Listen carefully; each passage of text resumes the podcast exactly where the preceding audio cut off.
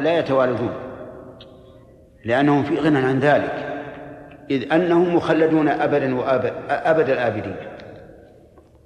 فهو لم يلد، ولو ولد له ولد لاحتاج إلى زوجة، ومعلوم أن الله لا زوجة له، منزها عن ذلك. ولهذا قال الله تبارك وتعالى في سورة الأنعام: أنى يكون له ولد بعده ولم تكن له صاحبة وخلق كل شيء. فهو الخالق ولا يحتاج إلى أن يكون منه ولد، يقول كن فيكون. أنى يكون له ولد ولم تكن له صاحبة وخلق كل شيء وهو بكل شيء عليم. فعيسى مخلوق وعزير مخلوق والملائكة مخلوقة وليسوا أولاد الله. ولم يولد لأنه الأول الذي ليس قبله شيء، ولو ولد لكان والده قبله، وهو الأول الذي ليس قبله شيء. ولو ولد لازم أن يكون له خالقا، ولو ولد لازم أن يكون له خالق، والله تعالى خالق كل شيء. طيب، إذا انتفت الولادة، أنه ليس والدا ولا مولودا، فهل أحد يكون مكافئا له في أسمائه وصفاته وقوته وسلطانه؟ الجواب: ولم يكن له كفوا أحد. فتبين أنه سبحانه وتعالى منزه عن هذا كله لكمال غناه عن كل شيء. وهذا ربما يكون من فروع قوله الله الصمد، حيث قيل إنه الكامل في صفاته الذي تصمد إليه جميع مخلوقاته.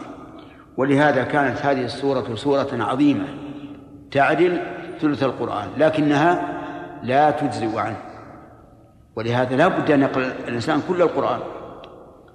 فهذه السورة ليس فيها مثلا أحكام شرعية، أمر أو نهي، وليس فيها قصص الأنبياء، والناس محتاجون إلى هذا، فلا بد من قراءة القرآن. لكن في الثواب تعدله، أي تعدل ثلث القرآن ولا تجزئ عنه. وفي الحديث الأخير في قصة الرجل الذي بعثه النبي صلى الله عليه وسلم على سرية، وكان يقرأ لأصحابه في صلاتهم فيختم بقول هو الله أحد، يعني يختم القراءة بقول هو الله أحد، وليس يختم الصلاة بل القراءة. إذا أتم القراءة قرأ قل هو الله أحد. ومر علينا فيما سبق أن الرجل الآخر كان يفتتح القراءة قل هو الله أحد، فهما قصتان وليستا قصة واحدة. يختم بقول الله أحد، فقال النبي صلى الله عليه وسلم: سألوه لأي شيء كان يصنع ذلك، فأمرهم أن يسألوه، ولم يدعه ليسأله. وهذه كما يقول العلماء قضية عين، لا نعلم لماذا لم يدعه ويسأل. إما لأنه يخشى من هيبة الرجل وذعره، لأن الرسول عليه الصلاة والسلام مهيب، لما دعا بالرجلين اللذين لم يصليا معه في مسجد الخيف في منى جيء بهما ترعد فرائصهما يتنافضون، هيبة من رسول الله صلى الله عليه وسلم. لكنه صلى الله عليه وسلم من رآه بداهة، يعني في أول أمر هابه، ومن خالطه أحبه عليه الصلاة والسلام، من خالطه معرفة أحبه. فهو قد أحيط بالهيبة العظيمة، إلا أن هذه الهيبة كسور الحديد، إذا دخلت وجدت الفصحى واللين، كما قال تعالى: فبما رحمة من الله بنت لهم. فقال لما صنع ذلك؟ قال: إنها صفة الرحمن فأنا أحب أن أقرأ بها. في هذا دليل على أن الإنسان إذا تعلق قلبه بالله وأحب الله فإنه يحب أن يقرأ من صفاته، وهذا هو مقتضى الفطرة، أنت لو أحببت شخصا من المخلوقين ألست تحب أن تراجع حياته؟ تقرأ في تاريخه لأنك تحبه.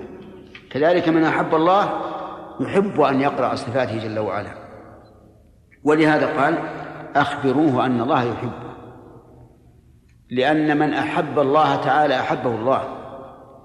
لكن أين صدق المحبة؟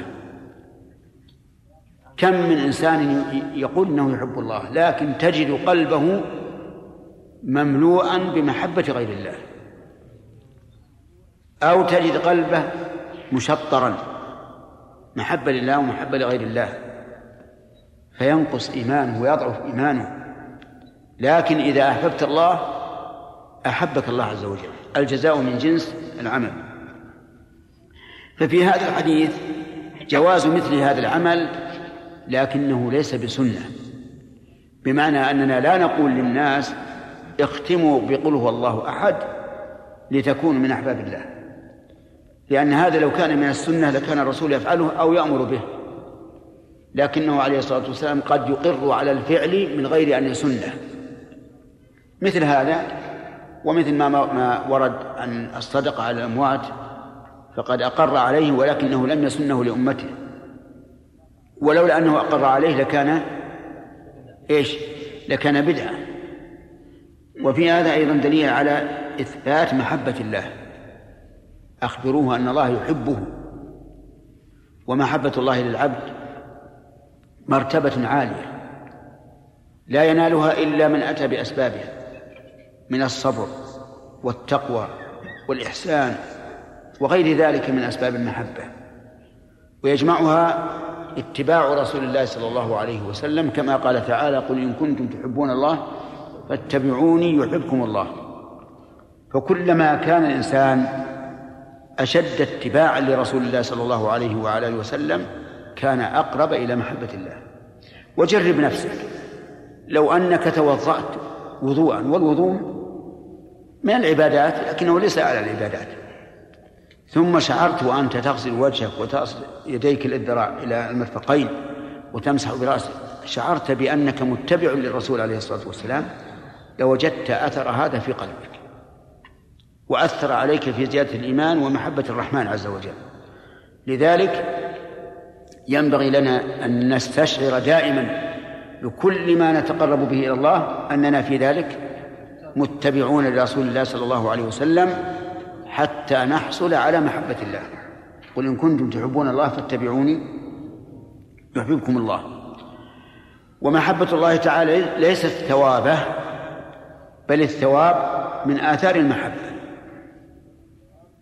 وعلى هذا فمن فسرت المحبة بالثواب فقد أخطأ، لأن المحبة صفة في ذات الله عز وجل، والثواب مخلوق منفصل عن الله.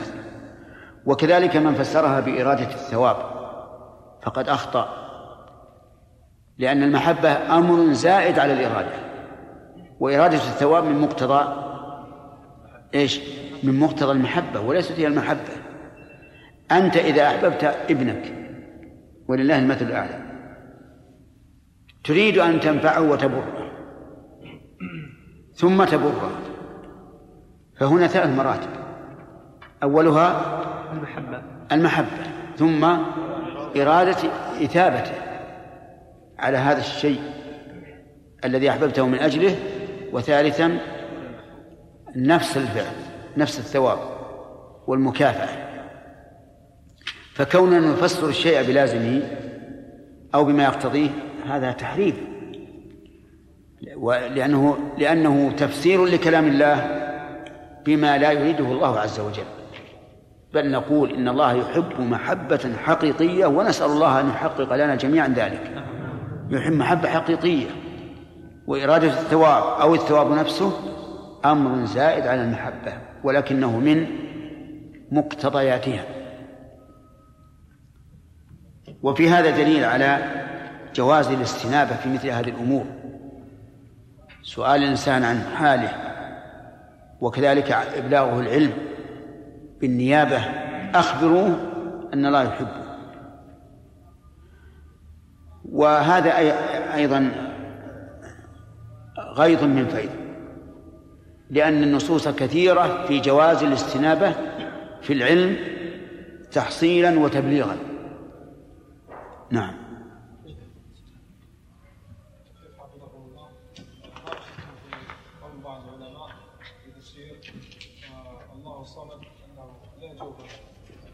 نعم هو هكذا قاله بعض السلف، لكن لماذا ليس له جوف؟ لأنه لا يحتاج إلى الطعام، فهو كامل، ومن كماله أنه لا يحتاج إلى الطعام، يطعم ولا يطعم. نعم بعد لنا.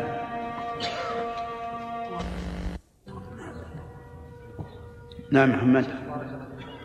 الطريق إلى محبة الله عز وجل هو اتباع النبي صلى الله عليه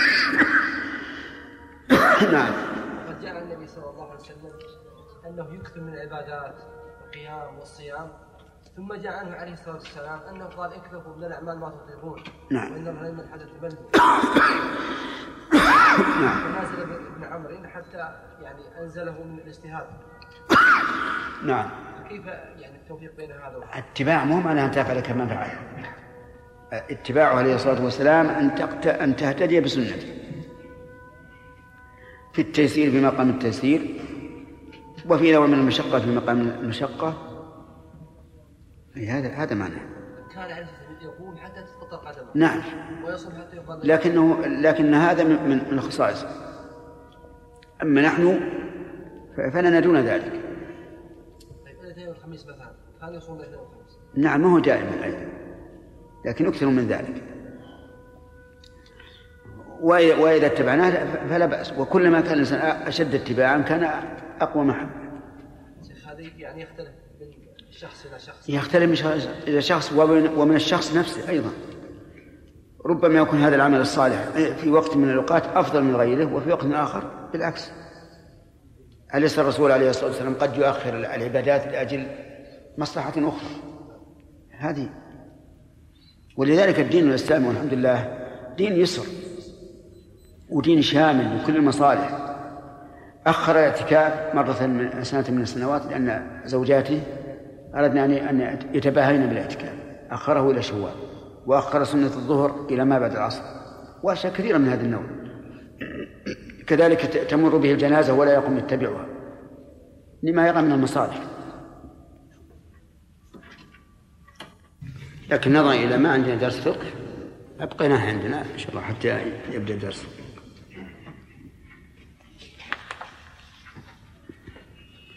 بسم الله. بسم الله الرحمن الرحيم. الحمد لله رب العالمين، وصلى الله وسلم وبارك على عبده ورسوله نبينا محمد وعلى آله وصحبه أجمعين. أما بعد، فقد قال الإمام مسلم رحمه الله تعالى في صحيحه في كتاب صلاة المسافرين وقصرها: باب فضل قراءة المعوذتين. وحدثنا قتيبة بن سعيد قال حدثنا جرير عن بيان عن قيس بن أبي حازم عن عقبة بن عامر قال: قال رسول الله صلى الله عليه وسلم: ألم تر آيات أنزلت الليلة لم ير مثلهن قط، قل أعوذ برب الفلق وقل أعوذ برب الناس. وحدثني محمد بن عبد الله بن نمير قال حدثنا أبي قال حدثنا إسماعيل عن قيس عن عقبة بن عامر قال: قال لي رسول الله صلى الله عليه وسلم: أنزل أو أنزلت علي آيات لم ير مثلهن قط، المعوذتين. وحدثناه أبو بكر بن أبي شيبة قال حدثنا وكيع وحدثني محمد بن رافع قال حدثنا أبو أسامة كلاهما عن إسماعيل بهذا الإسناد مثله، وفي رواية أبي أسامة عن عقبة بن عامر الجهني، وكان من رفعاء أصحاب محمد صلى الله عليه وسلم. بسم الله الرحمن الرحيم. قال المؤلف أو في الترجمة التي ترجمت لما ساقه المؤلف من الأحاديث رحمه الله في فضل المعوذتين بالكسر يعني اللتين تعوذ من استعاذ بهما، وهما قل أعوذ برب الفلق وقل أعوذ برب الناس. قال النبي صلى الله عليه وسلم فيهما لعقبة بن عامر: ألم ترى آيات أنزلت علي الليلة؟ والاستفهام هنا للتعجيب والتفخيم، يعني اعجب لهذه الآيات التي لم يرى مثلهن قط، يعني لم يرى مثلهن في الإعادة والاستعادة بهن. أما في المعنى الأخرى فقد سبق لنا أن آية الكرسي هي أعظم آية في كتاب الله عز وجل. قل أعوذ برب الفلق وقل أعوذ برب الناس. أورد بعض الملاحدة على هذا قل أعوذ برب الفلق، وقال ما دام الله أمرنا أن نقول فلا حاجة لقول قل، وأن الإنسان يقرأ بسم الله الرحمن الرحيم أعوذ برب الفلق، بسم الله الرحمن الرحيم أعوذ برب الناس. ورأى أن هذا من الزيادة المكتوبة التي لا تقرأ، وهذا لا شك أنه إلحاد وكفر وخروج عن سبيل المؤمنين. ومن يشاقق الرسول من بعد ما تبين له الهدى ويتبع غير سبيل المؤمنين نوله ما تولى ونصله جهنم وساءت مصيره. ولا بد من قراءتهم من قراءة قل. والفائدة العظيمة منها أنه إذا قرأ قل استشعر بأن هذا من أمر الله وأن الله هو الذي أمر بذلك، فيزداد بهذا ثقة فيما يقرأه سواء هذه الآيات أو غيرها. وأما اللفظ الثاني فقال أنزل علي أو أنزلت علي آيات لم يرى مثلهن قط المعوذتين. كان المتوقع أن يقال المعوذتان لأنها عطف بيان على قوله آيات، لكنها نصبت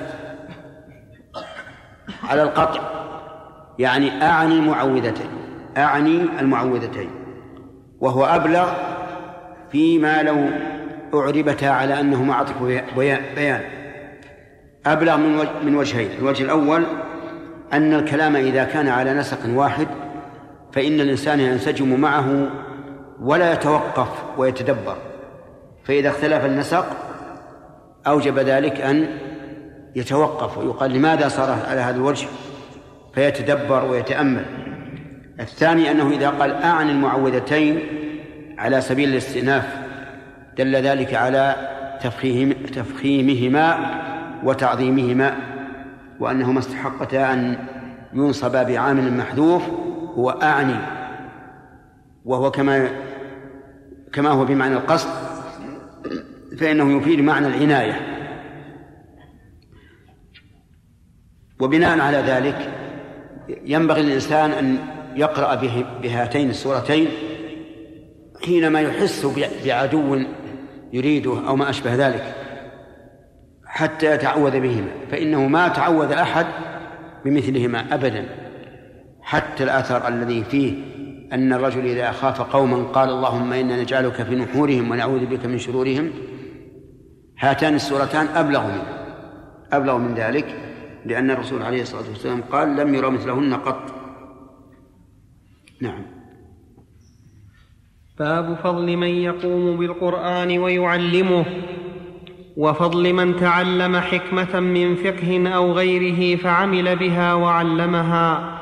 حدثنا أبو بكر بن أبي شيبة وعمر الناقد وزهير بن حرب كلهم عن ابن عيينة قال زهير حدثنا سفيان بن عيينة قال حدثنا الزهري عن سالم عن أبيه عن النبي صلى الله عليه وسلم قال: لا حسد إلا في اثنتين، رجل آتاه الله القرآن فهو يقوم به آناء الليل وآناء النهار، ورجل آتاه الله مالا فهو ينفقه آناء الليل وآناء النهار. وحدثني قوله لا حسد، الحسد مذموم وممدوح، فأما المذموم فهو أن يكره ما أنعم الله به على غيره سواء تمنى زواله أم لم يتمنى، إذا كره نعمة الله على غيره فهذا هو الحسد، كما حقق ذلك شيخ الإسلام ابن تيمية رحمه الله. وأكثر العلماء يقولون الحسد تمني زوال نعمة الغير، لكن ما ذكره شيخ الإسلام أدق، هذا مذموم وهو من خصال اليهود وفيه مفاسد عظيمة ذكرناها فيما سبق فليرجع إليها عند موسى. نعم. والنوع الثاني من الحسد حسد يتمنى النوع الثاني من الحسد تمني الإنسان مثل ما أنعم الله به على غيره، أن يتمنى مثل ما أنعم الله به على غيره، لا أن يكره ما أنعم الله به على غيره أو يتمنى زواله. هذا التمني يختلف الناس فيه اختلافا عظيما، منهم من يتمنى أن يحصل له سيارة فخمة من السيارات التي تسمى الشبح. نعم، الشبح هذه قالوا لي عنها أنها غريبة تطير طيران. نعم، فهو يقول ليتني مثل هذه السيارة. هذا الحسد ليس بشيء ولا يحمد عليه الإنسان. أو يتمنى أن يكون له مثل قصر فلان أو بيت فلان أو ما أشبه ذلك، هذا أمر لا ينبغي أن يقبط عليه من هو عنده وأن يتمنى الإنسان مثله. الحسد الذي هو تمني ما عند الغير هو في هذين الأمرين، علم نافع أو مال نافع، العلم النافع والمال النافع. ولذلك قال عليه الصلاة والسلام إلا فنتين رجل فيها لفظان، رجل على القطع ورجل على أنها بدل من اثنتين. أما البدلية فواضحة، أما القطع رجل فقد يشكل عليه أنه نكرة، فكيف صح الابتداء به؟ والجواب على ذلك سهل، نجيب بقول ابن مالك ولا يجوز الابتداء بالنكرة ما لم تفد، فإذا أفادت جاز الابتداء بها. والفائدة هنا أن فيها التقسيم، والتقسيم مسوغ للابتداء بالنكرة كقول الشاعر فيوم علينا ويوم لنا ويوم نساء ويوم نسر، وقوله آتاه الله القرآن فهو يقوم به آناء الليل وآناء النهار. والمراد بإتاء القرآن ليس معناه أن يقرأ لفظه، لا، آتاه الله القرآن علما وفهما وعملا، وعلى هذا يشمل الدين كله، يعني بذلك العلم النافع الذي يقوم به الإنسان آناء الليل والنهار. وقيامه به ليس معناه أن يتعبد لله به فقط، بل أن يتعبد لله به ويعلم الناس، لأن القرآن والسنة فيهما الحث على تعليم الناس الخير. الثاني رجل آتاه الله مالا فينفقه آناء الليل وآناء النهار. طيب في إيش ينفقه؟ في إيش؟ في اللهو؟ لا، ينفقه فيما يرضي الله عز وجل، في سبيل الله، في الأقارب، في الفقراء، في غير ذلك من وجوه الخير.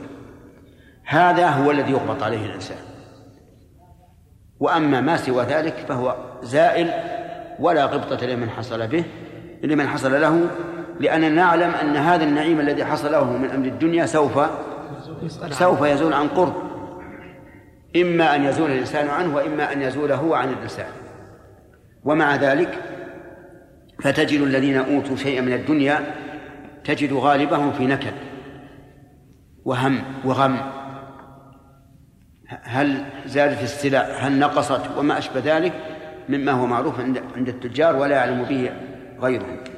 المهم أن الحسد الذي هو بمعنى إيش؟ تمني تمو، لا، أنا أريد الحسد المحمود، أن يتمنى مثل ما أعطى الله غيره من النعم. نقول هذا ليس، لا يحسد أحد على شيء، يعني يتمنى الإنسان مثله إلا في هذين الأمرين، علم نافع ومال نافع. نعم واحد ما جاء وقت السؤال، كمل الألفاظ علشان. وحدثني حرملة بن يحيى قال أخبرنا ابن وهب قال أخبرني يونس عن ابن شهاب قال أخبرني سالم بن عبد الله بن عمر عن أبيه قال قال رسول الله صلى الله عليه وسلم: لا حسد إلا على اثنتين، رجل آتاه الله هذا الكتاب فقام به آناء الليل وآناء النهار، ورجل آتاه الله مالا فتصدق به آناء الليل وآناء النهار.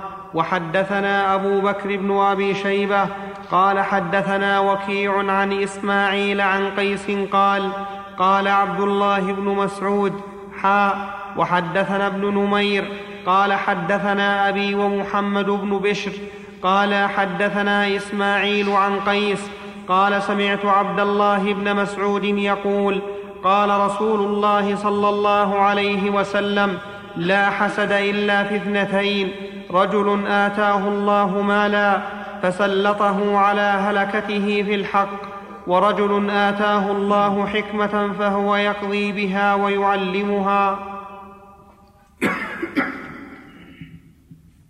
هذا حديث ابن مسعود، والأول حديث بن عمر، وكلاهما متقاربان لكن بعضهما يفسر بعضا. هنا يقول فسلطه الله على هلكته في الحق، إذن يبذله في إيش؟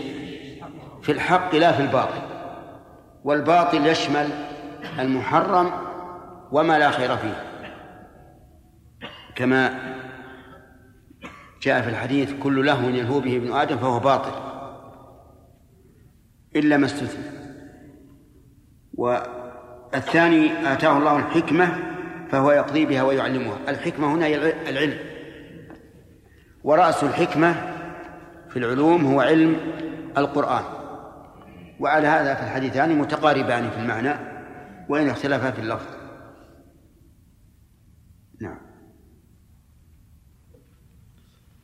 وحدثني زهير بن حرب قال حدثنا يعقوب بن إبراهيم قال حدثني أبي عن ابن شهاب عن عامر بن واثلة أن نافع بن عبد الحارث لقي عمر بعسفان، وكان عمر يستعمله على مكة، فقال: من استعملت على أهل الوادي؟ فقال: ابن أبزة. قال: ومن ابن أبزة؟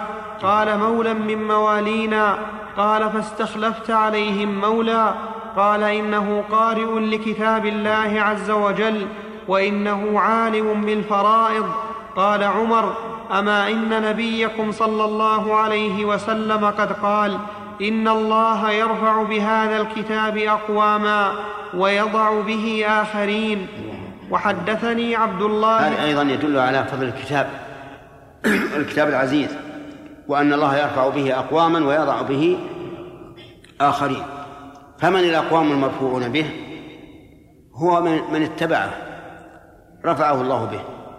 قال الله تعالى: فإما يأتينكم مني هدى فمن اتبع هدايا فلا يضل ولا يشقى، ومن أعرض عن ذكري فإن له معيشة ضنكا ونحشره يوم القيامة أعمى. ويضع به من لم يرفع به رأسا ولم يرى بمخالفته بأسا ولا يهتم به ولا يلتفت إليه، ويقول والعياذ بالله: هذا أساطير الأولين، هذا يوضع به. وإن قدر أنه ارتفع في يوم من الأيام فإن مآله إلى الضعف والنزول والسفول. ويشهد لهذا أن مولا من الموالي خلف ليكون أميرا على أهل مكة، مولا، والمولى يعني المعتق الذي كان عبدا ثم أعتق، صار أميرا على أهل أم القرى. ولذلك قال عمر رضي الله عنه: استخلفت عليهم مولى، يعني كيف تستخلف عليهم مولى؟ والجملة هنا استفهامية، أي استخلفت عليهم مولى. قال: إنه قارئ لكتاب الله وعالم بالفرائض. والقارئ في كتاب الله في عهدهم ليس كالقارئ في عهدنا، القراء في عهدنا كثير منهم أمي لا يعلمون الكتاب إلا أماني أي قراءة. وقد سمى الله الذين لا يعلمون القرآن إلا الكتاب إلا أماني سماهم أميين، فقال ومنهم أميون لا يعلمون الكتاب إلا أماني. لكن القارئ في عهدهم عالم، كانوا لا يتجاوزون 10 آيات حتى يتعلموها وما فيها من العلم والعمل، فكانوا قراء علماء. ويقول إنه عالم بالفرائض. فما المراد بالفرائض؟ المراد بالفرائض فرائض الله، وليست العلم المعهود، لأن العلم المعهود لا يشكل إلا شيئا يسيرا بالنسبة لما يحتاجه الناس في الولاية، وإلا فلا شك أن العلم الذي هو فقه الفرائض فقه المواريث لا شك أن الخليفة يحتاج إليه أو الأمير يحتاج إليه، لكن هذا جزء يسير بالنسبة لما يحتاجه إليه في ولايته. فالمراد بالفرائض يعني حدود الله وفرائضه، سواء علم الفرائض وغيره. ثم قال عمر: أما إن نبيكم صلى الله عليه وسلم قال إن الله يرفع بهذا الكتاب أقواما ويضع به آخرين. نبيكم، هل هو نبي لنا ولا نبي لله؟ هو نبي لله باعتبار أنه أرسل، ونبي لنا باعتبار أنه مرسل إلينا، ولهذا يضاف إلى الله أحيانا ويضاف إلينا أحيانا. نعم. وحدثني عبد الله بن عبد الرحمن الدارمي وأبو بكر عندكم التنوين يا شيخ؟ نعم عندكم التنوين أبو بكر. نعم. وحدثنا بغير تنوين، لأنه إذا جاء بعدها ابن ما تنون، فقال محمد بن عبد الله ما تقال محمد بن عبد الله. وهذا مما يوجب حذف التنوين الإضافة، وهذا مثل هذا. نعم. وحدثني عبد الله بن عبد الرحمن الدارمي وأبو بكر بن إسحاق قال أخبرنا أبو اليمان قال أخبرنا شعيب عن الزهري قال حدثني عامر بن واثلة الليثي أن نافع بن عبد الحارث الخزاعي لقي عمر بن الخطاب بعسفان بمثل حديث إبراهيم بن سعد عن الزهري. نعم.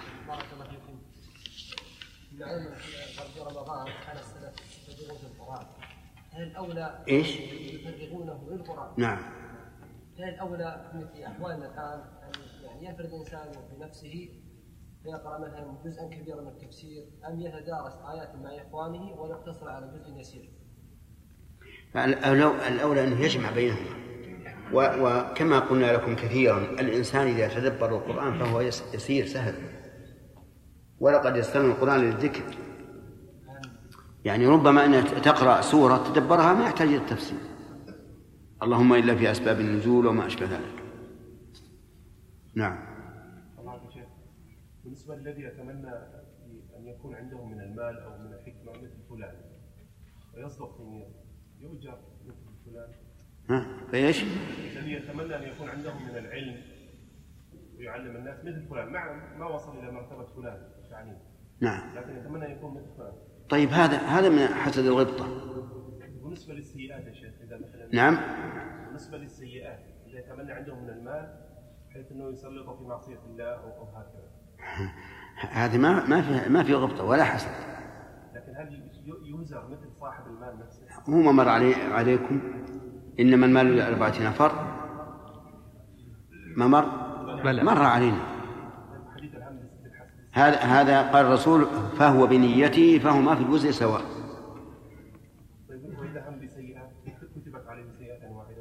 التمني هذا نوع من الإرادة فوق الهم،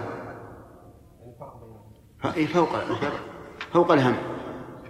قلنا إن الذي يتمنى نعمة غيره ينظر مثلا إلى سيارة غيره ويتمنى أن له مثلها، إذا لم يتمنى زوالها أو إذا لم يكرهها لأخيه فإن هذا ليس من الحسد المذموم. نعم. ولا الممدوح.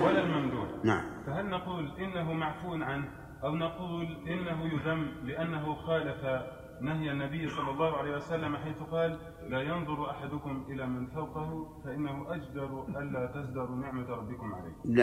لا، ما يقع في هذا، لأنه ما يريد أن يزدري النعمة، لكن يريد أن يتوصل إلى فوق. فرق بين الذي يزدري نعمة الله عليه ويقول أنا ما أعطى الله شيء وأنا ما عندي شيء، أنا فقير وما أشبه ذلك، نظرا لمن فوقه، وبين إنسان مطمئن بما أعطاه الله لكنه يحب أن يزداد. نعم. باب بيان أن القرآن على 7 أحرف وبيان معناه. حدثنا يحيى بن يحيى قال: قرأت على مالك عن ابن شهاب عن عروة بن الزبير عن عبد الرحمن بن عبد القاري قال: سمعت عمر بن الخطاب يقول: سمعت هشام بن حكيم بن حزام يقرأ سورة الفرقان على غير ما أقرأها، وكان رسول الله صلى الله عليه وسلم أقرأنيها فكدت أن أعجل عليه، ثم أمهلته حتى انصرف، ثم لببته بردائه فجئت به رسول الله صلى الله عليه وسلم فقلت: يا رسول الله، إني سمعت هذا يقرأ سورة الفرقان على غير ما أقرأتنيها. فقال رسول الله صلى الله عليه وسلم: أرسله اقرأ. فقرأ القراءة التي سمعته يقرأ، فقال رسول الله صلى الله عليه وسلم: هكذا أنزلت. ثم قال لي: اقرأ. فقرأت، فقال: هكذا أنزلت، إن هذا القرآن أنزل على 7 أحرف فاقرأوا ما تيسر منه. هذا بيان أن القرآن أنزل على 7 أحرف، وهذا ثبت عن النبي عليه الصلاة والسلام.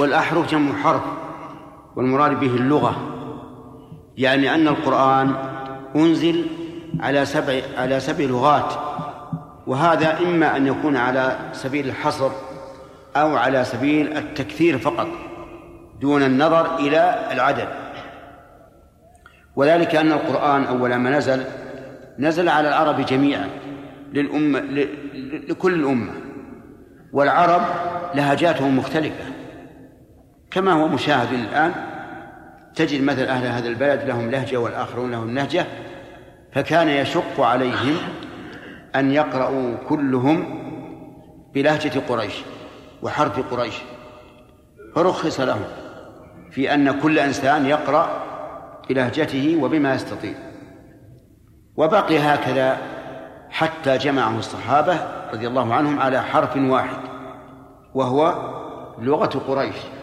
وذلك بعد أن سادت هذه اللغة، لأنها لغة الخلفاء، سادت في العالم الإسلامي وصار الشأن لها، فجمعوا القرآن على حرف قريش.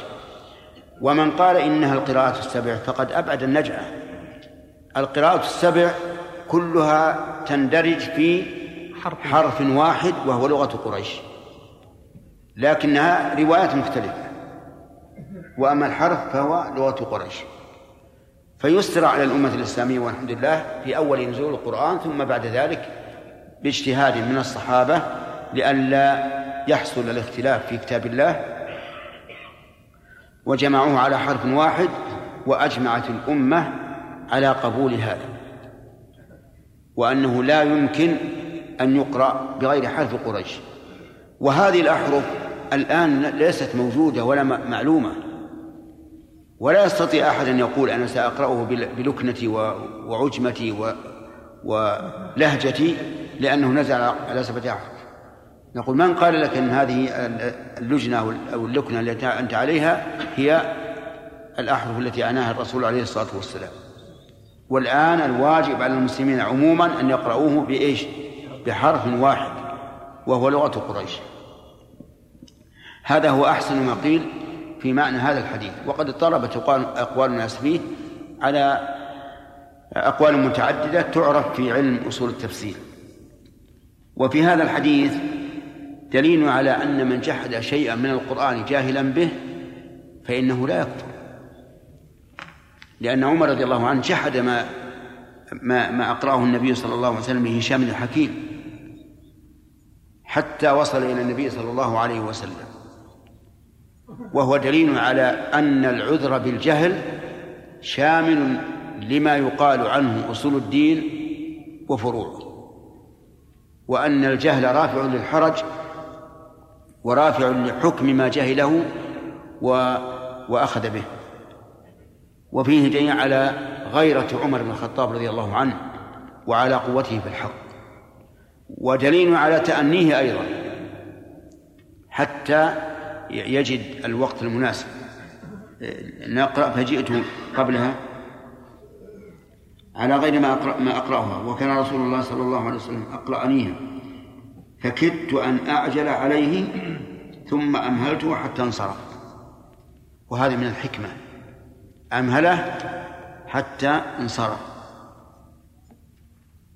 وسبب ذلك إما لئلا يحصل تشويش عند الناس أو لغير ذلك، المهم أن هذا من الحكمة ألا تعجل، بل أن تتمهل ولا تعجل بالمؤاخذة إذا سمعت منكرا أو رأيت منكرا.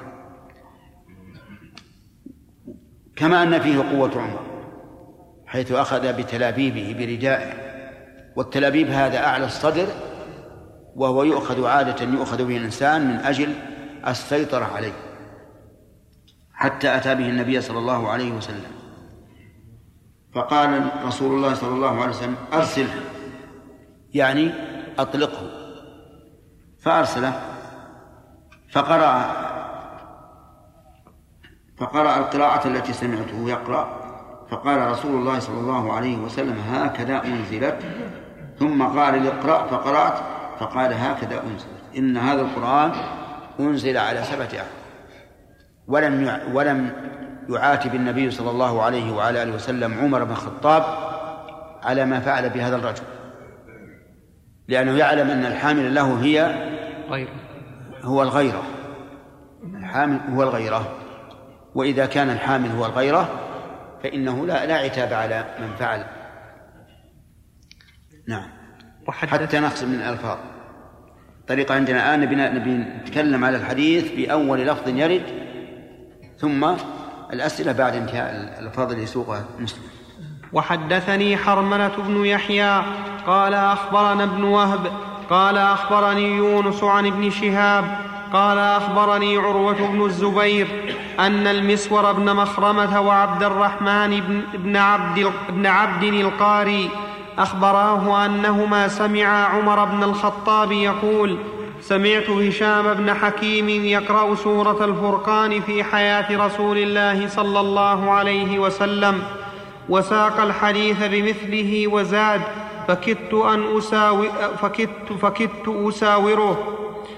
فكدت أساوره في الصلاة فتصبرت حتى سلم. حدثنا إسحاق بن إبراهيم وعبد بن حميد قال أخبرنا عبد الرزاق قال أخبرنا معمر عن الزهري كرواية يونس بإسناده. وحدثني حرملة بن يحيى. نعم، حديث آخر هذا. نعم. وحدثني حرملة بن يحيى قال أخبرنا ابن وهب قال أخبرني يونس عن ابن شهاب قال حدثني عبيد الله بن عبد الله بن عتبة أن ابن عباس حدثه أن رسول الله صلى الله عليه وسلم قال أقرأني جبريل عليه السلام على حرف فراجعته فلم أزل أستزيده فيزيدني حتى انتهى إلى 7 أحرف. قال ابن شهاب بلغني أن تلك 7 الأحرف إنما هي في الأمر الذي يكون واحدا لا يختلف في حلال ولا حرام. وحدثناه عبد بن حميد قال أخبرنا عبد الرزاق قال أخبرنا معمر عن الزهري بهذا الإسناد. حدثنا محمد بن عبد الله بن نمير قال حدثنا أبي. هذا واضح بأن هذه 7 إنما كانت من أجل التخفيف على الأمة، لأنه يقال ما فما زلت فلم أزل أستزيده فيزيدني حتى بلغ 7 أحرف. نعم. أحسن الله إليك. ما ذكرناه على حديث حكيم بن هشام وهشام بن حكيم وعمر أن المراد اختلاف الحرفين، عمر كان يقرأ على حرف وهشام كان يقرأ على حرف. نعم. لكن ألا ترون أحسن الله إليكم أن هشام وعمر كلاهما قرشي وحرف قريش واحد؟ نعم. فكيف حصل الاختلاف؟ ربما أن يكون مثلا في رفع أو ضم أو ما أشبه ذلك، والحرف واحد. نعم. ذكرنا أنه لا بد نخلص من فيها حديث بهذا المعنى. نعم. حدثنا محمد بن عبد الله بن نمير قال حدثنا أبي قال حدثنا إسماعيل بن أبي خالد عن عبد الله بن عيسى بن عبد الرحمن بن أبي ليلى عن جده عن أبي بن كعب قال كنت في المسجد فدخل رجل يصلي فقرأ قراءة أنكرتها عليه، ثم دخل آخر فقرأ قراءة سوى قراءة صاحبه، فلما قضينا الصلاة دخلنا جميعا على رسول الله صلى الله عليه وسلم، فقلت إن هذا قرأ قراءة أنكرتها عليه، ودخل آخر فقرأ سوى قراءة صاحبه، فأمرهما رسول الله صلى الله عليه وسلم فقرأ، فحسن النبي صلى الله عليه وسلم شأنهما، فسقط في نفسي من التكذيب ولا إذ كنت في الجاهلية. فلما رأى رسول الله صلى الله عليه وسلم ما قد غشيني ضرب في صدري ففضت عرقا وكأنما أنظر إلى الله عز وجل فرقا، فقال لي يا أبي أرسل إلي أن أقرئ القرآن على حرف، فرددت إليه أن هون على أمتي، فرد إلي الثانية اقرأه على حرفين، فرددت إليه أن هون على أمتي، فرد إلي الثالثة اقرأه على 7 أحرف، فلك بكل ردة رددتكها مسألة تسألنيها، فقلت اللهم اغفر لأمتي اللهم اغفر لأمتي، وأخرت الثالثة ليوم يرغب إلي الخلق كلهم حتى إبراهيم صلى الله عليه وسلم. حدثنا أبو بكر بن أبي شيبة قال حديث عظيم اكتبوا يا نعم الأخ ياسر. نعم نعم استمر أقرأ بس قلت يكتبوه لأنه يكتب الأحاديث المهمة في صحيح مسلم نيابة عن نائب. نعم. حدثنا أبو بكر بن أبي شيبة قال حدثنا محمد بن بشر قال حدثني إسماعيل بن أبي خالد قال حدثني عبد الله بن عيسى عن عبد الرحمن بن أبي ليلى قال أخبرني أبي بن كعب أنه كان جالسا في المسجد إذ دخل رجل فصلى فقرأ قراءة واقتص الحديث بمثل حديث ابن نمير. وحدثنا أبو بكر بن أبي شيبة قال حدثنا غندر عن شعبة وحدثناه ابن المثنى وابن بشار قال ابن المثنى حدثنا محمد بن جعفر قال حدثنا شعبة عن الحكم عن مجاهد عن ابن أبي ليلى عن أبي بن كعب أن النبي صلى الله عليه وسلم كان عند أضاة بني غفار قال فأتاه جبريل عليه السلام فقال إن الله يأمرك أن تقرأ أمتك القرآن على حرف، فقال أسأل الله معافاته ومغفرته وإن أمتي لا تطيق ذلك. ثم أتاه الثانية فقال إن الله يأمرك أن تقرأ أمتك القرآن على حرفين، فقال أسأل الله معافاته ومغفرته وإن أمتي لا تطيق ذلك. ثم جاءه الثالثة فقال إن الله يأمرك أن تقرأ أمتك القرآن على 3 أحرف، فقال: أسأل الله معافاته ومغفرته، وإن أمتي لا تطيق ذلك. ثم جاءه الرابعة فقال: إن الله يأمرك أن تقرأ أمتك القرآن على 7 أحرف، فأيما حرف قرأوا عليه فقد أصابوا. وحدثناه عبيد الله بن معاذ قال: حدثنا أبي قال: حدثنا شعبة بهذا الإسناد مثله. كل هذه تدل على أن المقصود بالأحرف 7 هو التيسير على الأمة. وقوله عند أضاءت، الأضاءت يعني الغدير، أضاءت بني فلان أي غديرهم الذي ينسب إليهم. نعم. قلنا قبل قليل على أن القراءات 7 الموجودة الآن هي على حرف قريش. نعم. فلما كيف اختلفت بدل على حرف واحد؟ يعني سبب الرواية، وإلا في مثلا في الإعراب وفي الإدغام وفي كل شيء على لغة قريش، والاختلاف في الرواية فقط. الرواية هنا الرواية القراء رووا القرآن، أحدهم روى بهذا وأحد روى بهذا. والقراءات 7 أيضا لا تظن أن كل كلمة فيها قراءة أخرى يكون فيها 7 قراءات أبدا، نادر أن تجد هذا. نعم. الذي يقرأ كلمة بقراءة مثلا حفص وقراءة ولا قراءة، هل يجوز هذا الشيء؟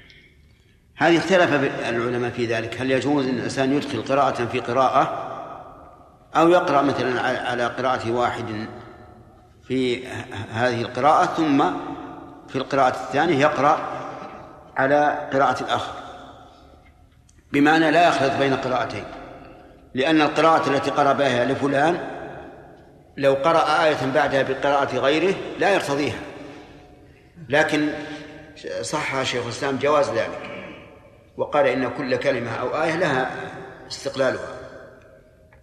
ولكنه ينبغي لنا أن نفهم قاعدة، أنه إذا حصل بقراءة للقراء تشويش على الناس فإنه لا يقرأ بها، لأنك لو قرأت عند العامة بقراءة أخرى لا يعرفونها في مصاحفهم لازم من ذلك أن يضللوك ويقدحوا فيك، هذه واحدة. ولزم شيء آخر وهو هبوط تعظيم القرآن في قلوبهم. بارك الله فيك. قلنا أن الأحرف 7 التي نزل بها القرآن غير موجودة الآن. نعم. إلا حرف قريش. الباقي 6. وقلنا أن هذه القراءات في التيسير. فأين التيسير ما دامت هذه الحروف غير موجودة؟ تيسير في أول الأمر لما كان العرب لا يستطيع الواحد أن يتكلم بغير لهجته، فلما قلت له سبحان الله، يعني الإنسان يشرح وبعدين يجي مثلك ويسأل. ثم قلنا إنه بعد أن صارت الخلافة في قريش واستتبت اللغة القرشية واندمج الناس بعضهم ببعض سهل عليهم أن يقرأوا بحرف قريش، ومن بعدهم من باب أولى. طيب ما ثبت هذه الأحرف البقية؟ أبدا ما هي معروفة. طيب بارك الله فيك.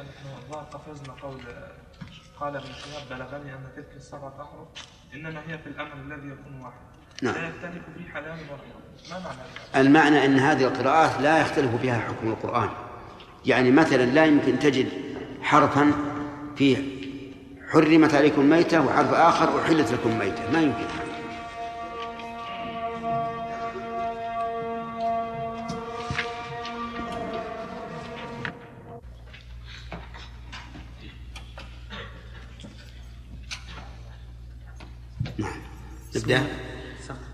بسم الله الرحمن الرحيم. الحمد لله رب العالمين، وصلى الله وسلم وبارك على عبده ورسوله نبينا محمد وعلى آله وصحبه أجمعين.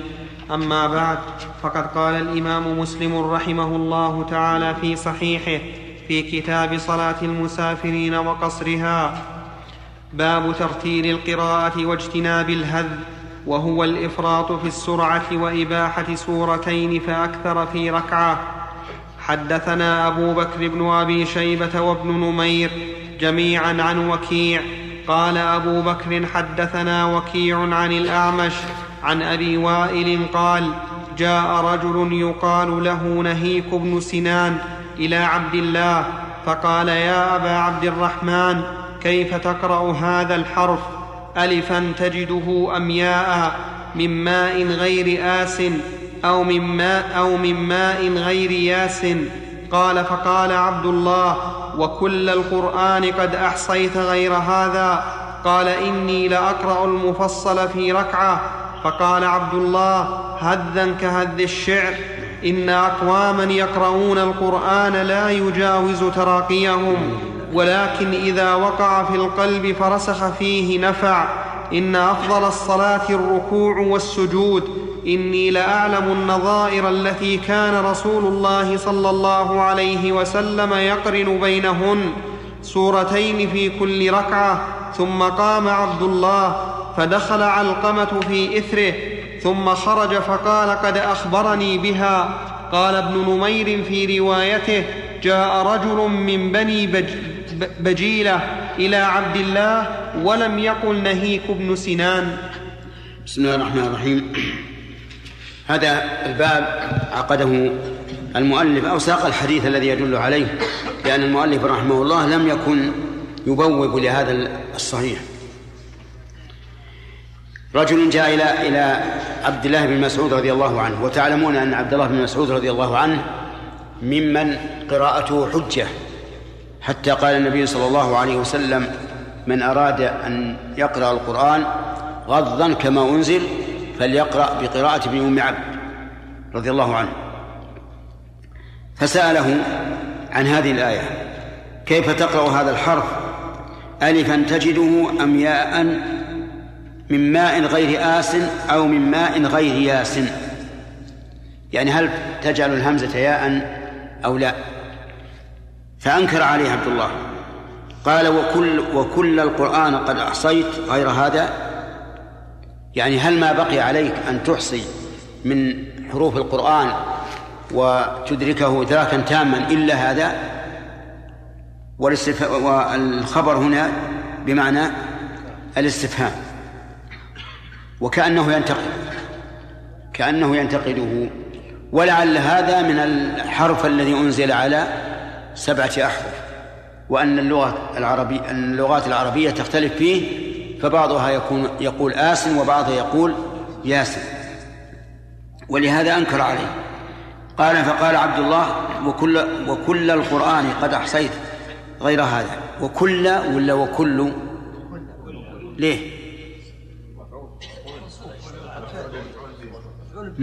ما في اشتغال، لو كانت أحصيته صار اشتغال وصار الرفع أحسن، لكن لما قال أحصيت صار الفعل الذي بعده مسلطا عليه. قال إني لأقرأ المفصل في ركعة، والمفصل أوله قاف وآخره قل أعوذ برب الناس، وسمي بذلك لكثرة فواصله، لأن سوره قصيرة فتكثر الفواصل.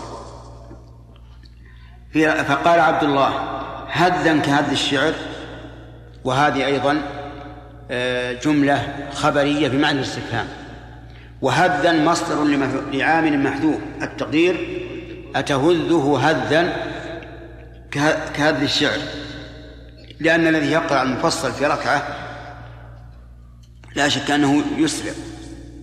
ولكن قال إن أقواما يقرؤون القرآن لا يجاوز تراقيهم، نعوذ بالله من هؤلاء، يقرؤون القرآن لكن لا يصل إلى قلوبهم، لأنهم يريدون أن يدركوه لفظا فقط دون تدبر وتأمل، ولهذا لا يتجاوز تراقيهم. والترقوة هي العظم الناتئ في أسفل الرقبة. يقول ولكن إذا وقع في القلب فرسخ فيه نفع، يعني إذا وصل أو وقع القرآن في القلب فرسخ فيه فإنه ينفع. نسأل الله أن يجعلنا وإياكم من هؤلاء. آمين. إذا وصل القرآن إلى القلب نفعا عظيما، لأن الله قال: يا أيها الناس قد جاءكم برهان من ربكم وأنزلنا إليكم نورا مبينا يستنير به القلب والوجه والطريق إلى الله عز وجل. ثم قال: إن أفضل الصلاة الركوع والسجود، يعني دون طول القراءة. فكأنه رضي الله عنه يرى أن طول الركوع والسجود أفضل من طول القراءة. وهذه المسألة اختلف فيها العلماء، فقال بعض العلماء: إن إطالة الركوع والسجود أفضل من إطالة القراءة، وقال بعضهم: إن القراءة أفضل من إطالة الركوع والسجود. ولو قال قائل: إن الإنسان ينظر ما هو أخشع لقلبه فيفعله، لكان وجيها، لولا أن المعروف من صلاة النبي صلى الله عليه وسلم أنها تكون متناسبة، إذا أطال في القراءة أطال في الركوع والسجود، وإذا قصر في القراءة قصر في الركوع والسجود. لولا هذا لقلنا بما ذكرنا، أي أن الإنسان ينبغي أن ينظر ما هو أخشع لقلبه. أحيانا يتلو الإنسان كتاب الله عز وجل بحضور قلب وخشوع وتدبر وتأمل، وكأنما يشاهد المعاني التي يتحدث الله عنها، فيجد في نفسه رقة وبكاء، ويحب أن يبقى تاليا لكتاب الله. وإذا ركع وسجد صار دون ذلك، فهذا نقول له الأفضل إطالة القراءة، لأن المقصود بالعبادات صلاح القلب، فإن العبادات بمنزلة الماء للشجرة تسقى به لأجل أن تبقى وتحيا. إذا ركع وسجد وجد في قلبه من تعظيم الله عز وجل والتقرب إليه والقرب منه ما لا يجده إذا قرأ، قلنا له الركوع والسجود أفضل. لكني أرجح أن تكون الصلاة متناسبة، ويحاول الإنسان أن يكون خاشعا في ركوعه وسجوده وقيامه. إني لأعلم النظائر التي كان النبي صلى الله عليه وسلم يقرأ بينهن، يقرن بينهن سورتين في كل ركعة. ثم قام عبد الله، لأنه لا يعرف النظائر، هل المراد بالنظائر المتناظرة في الطول والقصر أو المتناظرة في المعنى؟ نعم، كلاهما إذا أمكن فهو أحسن، وإلا فما تقارب في المعنى أبلغ، لأنه تكون السورة الثانية مكررة لمعاني السورة الأولى. ثم فدخل علقمة في إثره ثم خرج، فقال: قد أخبرني بها. قال ابن مايه في روايته: جاء رجل من بني بجيلة إلى عبد الله ولم يقل نهيك من سنان. وتعيين الرجل ليس بذات أهمية إذا لم يترتب عليه اختلاف في الحكم. الشاهد من هذا أنه أنكر عليه أن يكون هذا كهذ الشعر، ولكن هل الأولى أن يتباطأ في القراءة كما يفعله بعض القراء، أو الأولى أن تكون بين الظاهر الثاني، أن تكون بين لا يكون هذا ولا يكون متباطئا ممقطا، بل تكون بين ولو قيل أيضا في هذا إن الإنسان ينظر إلى ما هو أخشع له، لأنه أحيانا يترنم ترنما يكون مدعاة للبكاء والخشوع والتذكر، فيكون هذا أولى.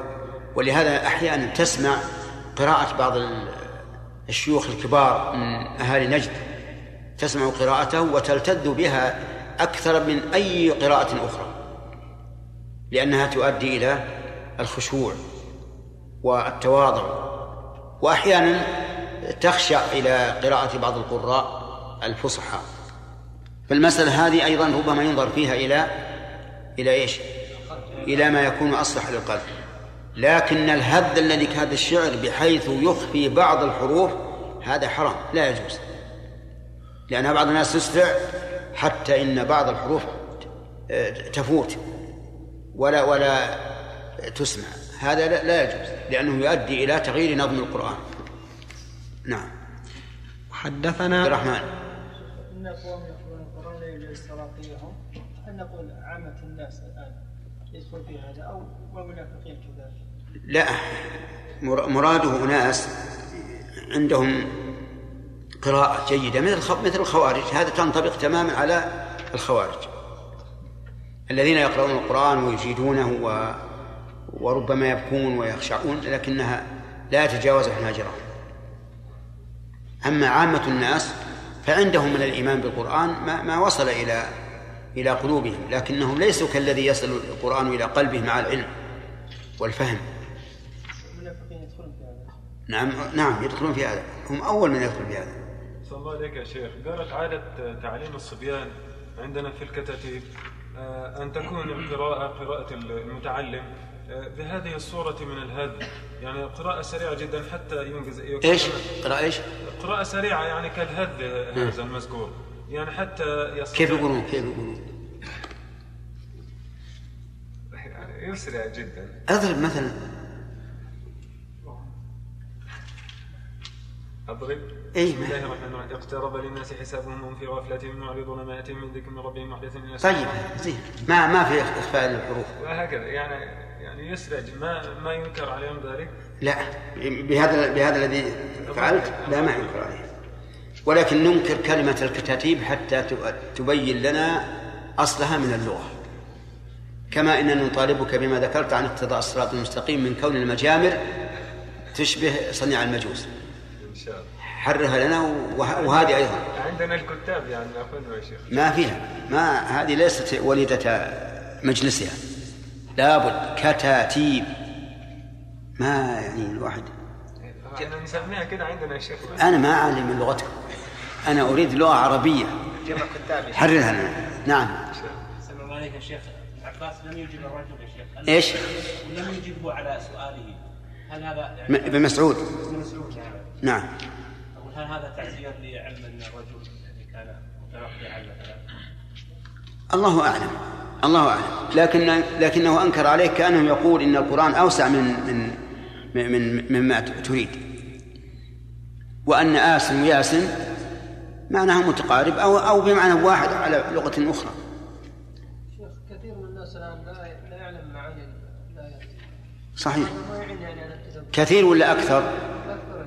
طيب. ما يعرف معاني الآيات، فهذا ما يعين. لا، ما في معنى.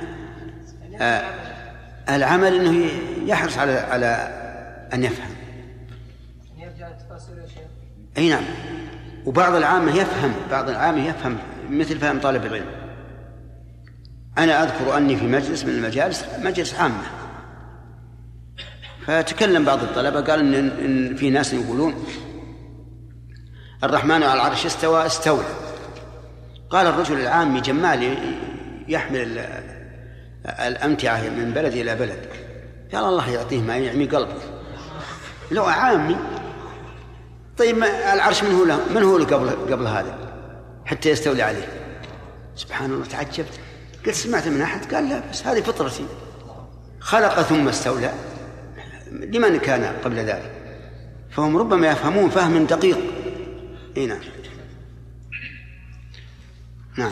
وحدثنا أبو كريب قال حدثنا أبو معاوية عن الأعمش عن أبي وائل قال جاء رجل إلى عبد الله يقال له نهيك بن سنان بمثل حديث وكيع، غير أنه قال فجاء علقمة ليدخل عليه، فقلنا سله عن النظائر التي كان رسول الله صلى الله عليه وسلم يقرأ بها في ركعة، فدخل عليه فسأله، ثم خرج علينا فقال 20 سورة من المفصل في تأليف عبد الله.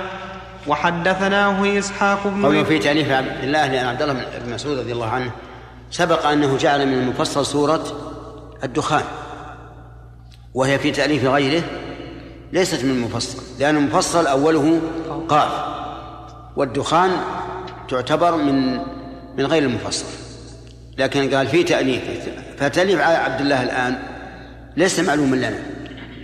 قد يوجد في بعض الكتب السابقين ما ندري، لكن بالنسبة لنا الآن علمنا لم ينتهي بعد إلى معرفة تعريف عبد الله بن مسعود. لكن اللي مرنا قبل يومين في صحيح مسلم أن الدخان من هذا. نعم. وحدثناه إسحاق بن إبراهيم قال أخبرنا عيسى بن يونس قال حدثنا الأعمش في هذا الإسناد بنحو حديثهما، وقال إني لأعرف النظائر التي كان يقرأ بهن رسول الله صلى الله عليه وسلم، 2 في ركعة 20 سورة في 10 ركعات.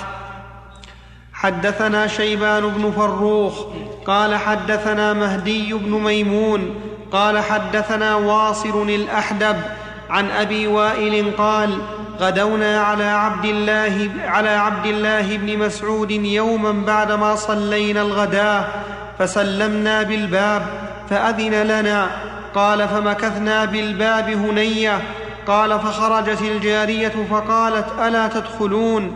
فدخلنا فإذا هو جالس يسبح، فقال ما منعكم أن تدخلوا وقد أذن لكم؟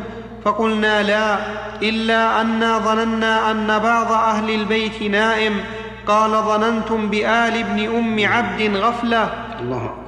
قال ثم أقبل يسبح حتى ظن أن الشمس قد طلعت، فقال يا جارية انظري هل طلعت؟ قال فنظرت فإذا هي لم تطلع، فأقبل يسبح حتى إذا ظن أن الشمس قد طلعت قال يا جارية انظري هل طلعت؟ فنظرت فإذا هي قد طلعت، فقال الحمد لله الذي أقالنا يومنا هذا. فقال مهدي وأحسبه قال ولم يهلكنا بذنوبنا. قال فقال رجل من القوم قرأت المفصل البارحة كله. قال فقال عبد الله هذا كهذ الشعر، إنا لقد سمعنا القرائن، وإني لأحفظ القرائن التي كان يقرأهن رسول الله صلى الله عليه وسلم، 18 من المفصل وسورتين من آل حاميم. هذا الحديث فيه فوائد، منها أن الإنسان إذا سبح بعد صلاة القتات فسواء سبح في المسجد أو سبح في بيته، لكن الأفضل أن يسبح في البيت، وذلك لأن الله تعالى قال فسبح بحمد ربك قبل طلوع الشمس وقبل الغروب، ولم يعين مكانا، لكن بقاؤه في المسجد بلا شك أفضل. وفيه أيضا دليل على أن الإنسان إذا أذن له في الدخول فليدخل ولا يتباطأ، لأن صاحب البيت سيكون في قلبه لماذا لم يدخل، ولهذا سألهم عبد الله بن مسعود رضي الله عنه لماذا لم يدخل وقد أذن لهم. وفي أيضا دليل على حسن أدب بيوت أهل العلم، فإن الجارية قالت لهؤلاء القوم الذين عند الباب قالت ألا تدخلوا، وألا أداة عرض، لم تقل ادخلوا، قالت ألا تدخلوا، وهذا مأخوذ من قول إبراهيم عليه الصلاة والسلام لأضيافه ألا تأكلون. يقول فقلنا لا إن ألا إلا أن ظننا أن بعض أهل البيت نائم. أهل البيت يعني أهل بيت عبد الله بن مسعود نائمون، وربما يكونون في مجلس الرجال، فأرادوا أن يقوموا عن مكانه. ولكنه قال رضي الله عنه فقال ظننتم بآل أم عبد غفلة. الله أكبر، يعني أن الذي ينام بعد صلاة الفجر يكون فيه غفلة عن الذكر الذي أمر الله به. فسبح بحمد ربك قبل طلوع الشمس وقبل الغروب، وفي الآية الأخرى في طه قبل طلوع الشمس وقبل غروبها ومن آناء الليل فسبح وأطراف النهار لعلك ترضى. يقول ثم قال ثم أقبل يسبح حتى ظن أن الشمس قد طلعت فقال يا جارية انظري إلى آخره. فيه أيضا دليل على قبول خبر الثقة في طلوع الشمس، وكذلك أيضا في دخول الوقت وكذلك في غروب الشمس. ولهذا قال العلماء إنه يعمل بخبر الثقة في دخول الوقت وخروجه، وهذا معلوم بالضرورة، فإن النبي صلى الله عليه وسلم قال: كلوا واشربوا حتى تسمعوا أذان ابن أم مكتوم، فجعل أذانه وهو واحد جعله حجة في دخول وقت الفجر. ولو كانت امرأة، ما هي بهذه الجارية امرأة ولا رجل يا حمد؟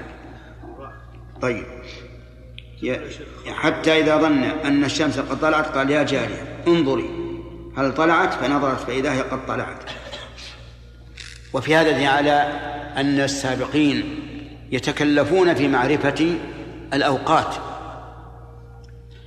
ليسوا كعهدنا وعصرنا والحمد لله أن كل شيء مضبوط ميسر، لكن هم في ذلك الوقت يعانون من ضبط الأوقات.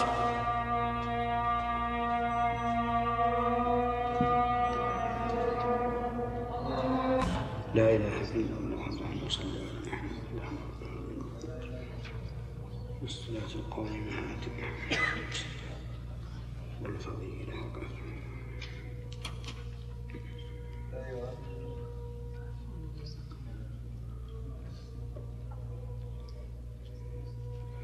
وفيه أيضا في هذا الحديث أنه لما طلعت الشمس قال: الحمد لله الذي لم يهلكنا بذنوبنا.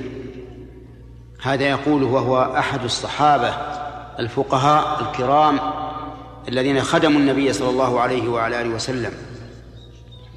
وكونه حمد الله ورأى أنه قد زال الإهلاك أو وقت الإهلاك بالذنوب، إما لأنه لما طلعت الشمس زال ما يحذر من آفات الليل، فإن الله تعالى قال: ومن شر غاسق إذا وقب. والليل تكثر فيه الآفات والبلايا، فكأنه لما طلعت الشمس كان في ذلك نجاة مما يكون فيه من آفات الليل، أو أن المعنى أنها طلعت الشمس من مطلعها خوفا من أن تكون تخرج من مغربها، وحينئذ تنقطع التوبة، كما صح ذلك عن النبي صلى الله عليه وعلى آله وسلم. ولنرجع الآن إلى الشرح ننظر.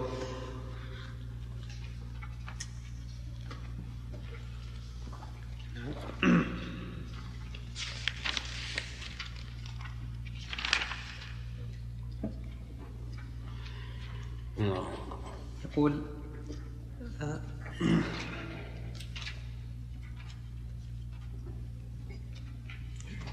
ما لم يقل شيئا عن الشمس.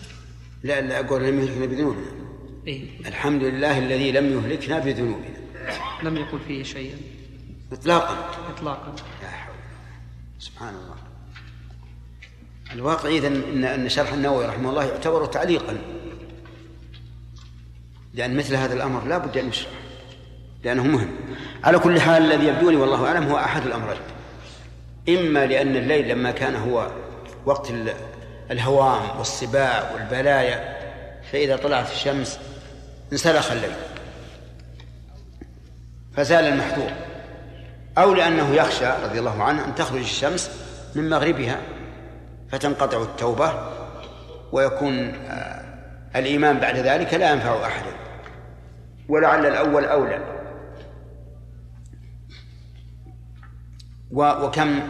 وكم أناس أهلكوا في الصباح، إن موعدهم الصبح أليس الصبح بقريب. والصبح يكون من حين طلوع الفجر. نعم.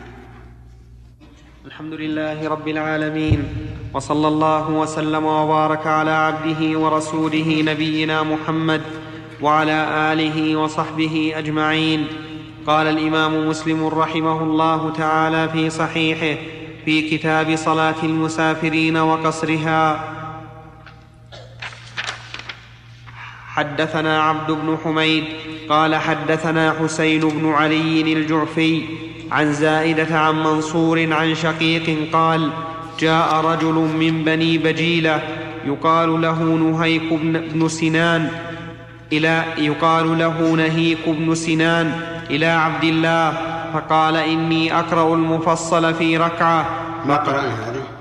لا. فقال عبد الله هذا كهذ الشعر لقد علمت النظائر التي كان رسول الله صلى الله عليه وسلم يقرأ بهن سورتين في ركعة. حدثنا محمد بن المثنى وابن بشار قال ابن المثنى حدثنا محمد بن جعفر قال حدثنا شعبة عن عمرو بن مرة أنه سمع أبا وائل يحدث أن رجلا جاء إلى ابن مسعود فقال إني قرأت المفصل الليلة كله في ركعة. فقال عبد الله هذا كهذ الشعر. فقال عبد الله لقد عرفت النظائر التي كان رسول الله صلى الله عليه وسلم يقرن بينهن. قال فذكر 20 سورة من المفصل سورتين في كل ركعة. باب ما يتعلق بالقراءات. حدثنا أحمد بن عبد الله بن يونس قال حدثنا زهير قال حدثنا أبو إسحاق قال رأيت رجلا سأل الأسود بن يزيد وهو يعلم القرآن في المسجد فقال كيف تقرأ هذه الآية فهل من مدكر أدالا أم ذالا قال بل دالا. سمعت عبد الله بن مسعود يقول سمعت رسول الله صلى الله عليه وسلم يقول مدكر دالا. وقوله باب ما جاء في القراءات علمنا سابقا ونعلم لاحقا أن مسلم رحمه الله لم يكن يبوب الصحيح لكن بوبه من بعده. والقراءات يعني التي وردت في القرآن وهي على قسمين متواتر وغير متواتر. فالقراءات 7 المشهورة كلها متواترة وما عداها فليس بمتواتر. واختلف العلماء رحمهم الله في غير المتواتر إذا صح عن النبي صلى الله عليه وسلم هل يقرأ به أو لا، ثم هل يقرأ به في الصلاة أو لا. والصحيح أنه يقرأ به وأن الصلاة تصح به، لكن إذا صح عن النبي صلى الله عليه وعلى آله وسلم، لأن الكل من عند الله تعالى. ثم هل الأفضل أن يلزم قراءة واحدة أو أن يقرأ بهذا مرة وهذا مرة؟ الصحيح أن الأفضل أن يقرأ بهذا مرة وهذا مرة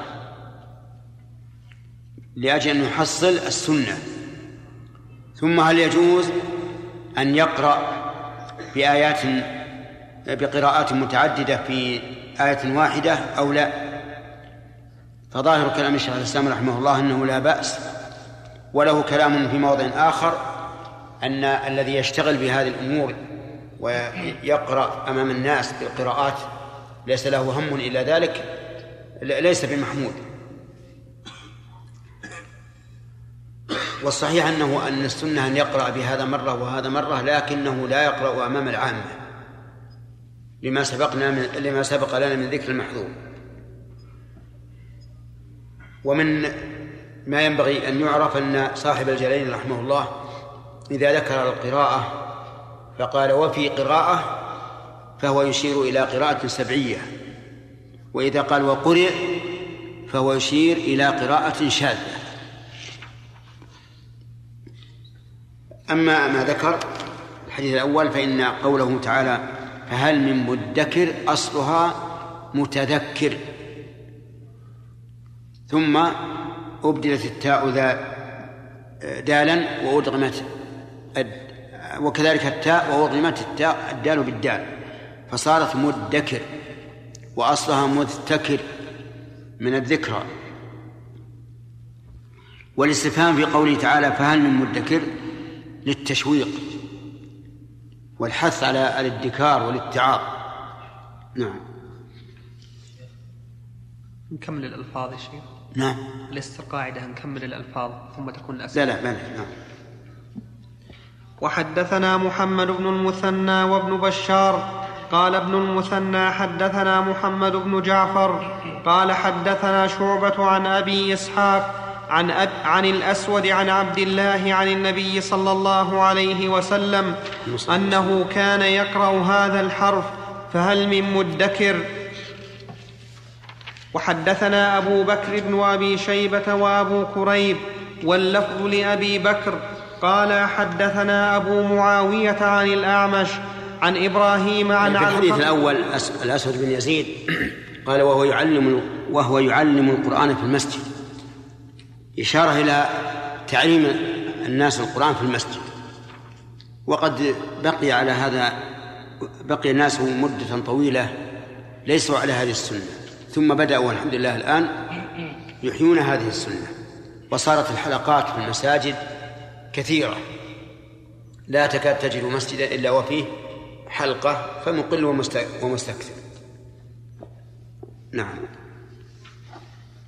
وحدثنا أبو بكر بن أبي شيبة وأبو كريب واللفظ لأبي بكر قال حدثنا أبو معاوية عن الأعمش عن إبراهيم عن علقمة قال قدمنا الشام فأتانا أبو الدرداء فقال أفيكم أحد يقرأ على قراءة عبد الله؟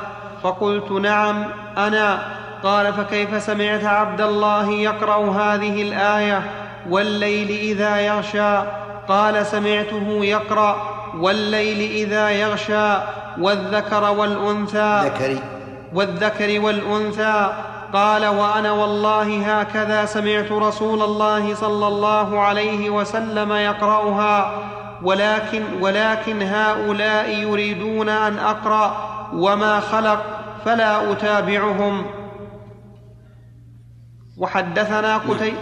هذا أيضا مما اختلف فيه القراء قوله تعالى والليل إذا يغشى والنهار إذا تجلى وما خلق الذكر والأنثى إن سعيكم لشتى. هذه ثلاث أشياء متقابلة، والليل إذا غشى ضده النهار، والنهار إذا تجلى، وما خلق الذكر والأنثى أيضا الذكر والأنثى صنفان متقابلان، كما أن المقسم عليه كذلك متقابل، إن سعيكم لشتى. ثم فصل في قراءة صحيحة عن النبي عليه الصلاة والسلام والليل إذا يغشى والليل إذا يغشى والنهار إذا تجلى والذكر والأنثى، لا وما خلق الذكر والأنثى. وهذه القراءة صحت عن النبي صلى الله عليه وسلم عن طريق عبد الله بن مسعود رضي الله عنه وأبي الدرداء، فمن قرأ بها فلا حرج عليه، لكن كما قلنا أولا لا تقرأها بين أيدي العوام. وفي هذا دليل على حرص الصحابة بل حرص السلف على القرآن الكريم وعلى قراءاته. فعلى قوله والذكر والأنثى يحتمل أن تكون الواو عاطفة على قولها الليل، ويحتمل أن تكون الواو للقسم. وأما على قراءة وما خلق الذكر والأنثى فقيل إنما بمعنى من، لأنها كناية عن الخالق عز وجل، وقيل إنما مصدرية أي وخلق الذكر والأنثى، ولكن لا يتعين أن تكون ما بمعنى من إذا جعلناها اسما موصولا، لأنه إذا كان المقصود باسم الموصول الوصف لا عين الشخص فإنه قد يؤتى بما بدلا عن من. ومنه قوله تعالى فانكحوا ما طاب لكم من النساء، أي من طاب، لكن لما كان الإنسان يعتمد في ذلك على الأوصاف أتى بما، فلا يتعين إذا جعلنا ما اسما موصولا أن تكون ما بمعنى من، بل نقول هي كناية عن الخالق عز وجل وأتت بما دون من لاعتبار الوصف. نعم. وحدثنا قتيبة بن سعيد قال حدثنا جرير عن مغيرة عن إبراهيم قال أتى علقمة الشام فدخل مسجدا فصلى فيه ثم قام إلى حلقة فجلس فيها. قال: فجاء رجل فعرفت فيه تحوش القوم وهيئتهم. قال: فجلس إلى جنبي ثم قال: أتحفظ كما كان عبد الله يقرأ؟ فذكر بمثله. حدثنا علي بن حجر السعدي قال: حدثنا إسماعيل بن إبراهيم عن داود بن أبي هند عن الشعبي عن علقمة قال: لقيت أبا الدرداء فقال لي: ممن أنت؟ قلت: من أهل العراق. قال: من أيهم؟ قلت: من أهل الكوفة. قال: هل تقرأ على قراءة عبد الله بن مسعود؟ قال: قلت: نعم. قال: فاقرأ: والليل إذا يغشى. قال: فقرأت: والليل إذا يغشى والنهار إذا تجلى والذكر والأنثى. قال: فضحك. ثم قال: هكذا سمعت رسول الله صلى الله عليه وسلم يقرأها. وحدثنا محمد بن المثنى قال: حدثني عبد الأعلى قال: حدثنا داود عن عامر عن علقمة قال: أتيت الشام فلقيت أبا الدرداء فذكر بمثل حديث ابن علية. إنما ضحك أبو الدرداء رضي الله عنه فرحا وسرورا حيث وافقت قراءة عبد الله بن مسعود لقراءته هو، والاثنان سمعا من الرسول صلى الله عليه وعلى آله وسلم، والحجة تثبت بواحد منهما، فكيف إذا اجتمعا؟ نعم نعم خلاص. في دور الأسئلة وقت أسئلة. نعم. يجوز أن يقرأ في الصلاة بالآية في قراءة واحدة، هل المقصود أن يقرأ بالآية تامة بقراءة ثم يعيدها، أم أنه إذا كان الآية فيها موضعين يقرأ بعيد؟ كيف قلنا بالصلاة بقراءة واحدة؟ نعم. شلون؟ الآية. إيه. قلنا عند العامة لا تقرأ إلا بالقراءة المعروفة عندهم. نعم لا شك. نعم. بين إنسان وبين نفسه. نعم. هل مثلا أقرأ بها؟ تقرأ مرة بهذا ومرة بهذا. ما تكررها. يعني ما تكرر قراءتين في قراءة واحدة. أقرأ بها كاملة ثم لا ولا تعيدها ولا شيء. هذا هو الذي أنكره شيخ الإسلام ابن تيمية رحمه الله والذهبي وغيره. إذا قرأت اليوم مثلا بقراءة مرت عليك مرة ثانية اقرأ بالقراءة الثانية. فهمت الشيخ يعني خطأ، لكن فهمت أن نقرأ في نفس الموضوع قراءتين. لا كم يفعل الآن في بعض الإذاعات يقرأ بها. يعني هذا غلط، هذا من التنطع اللي ذمه العلماء. نعم.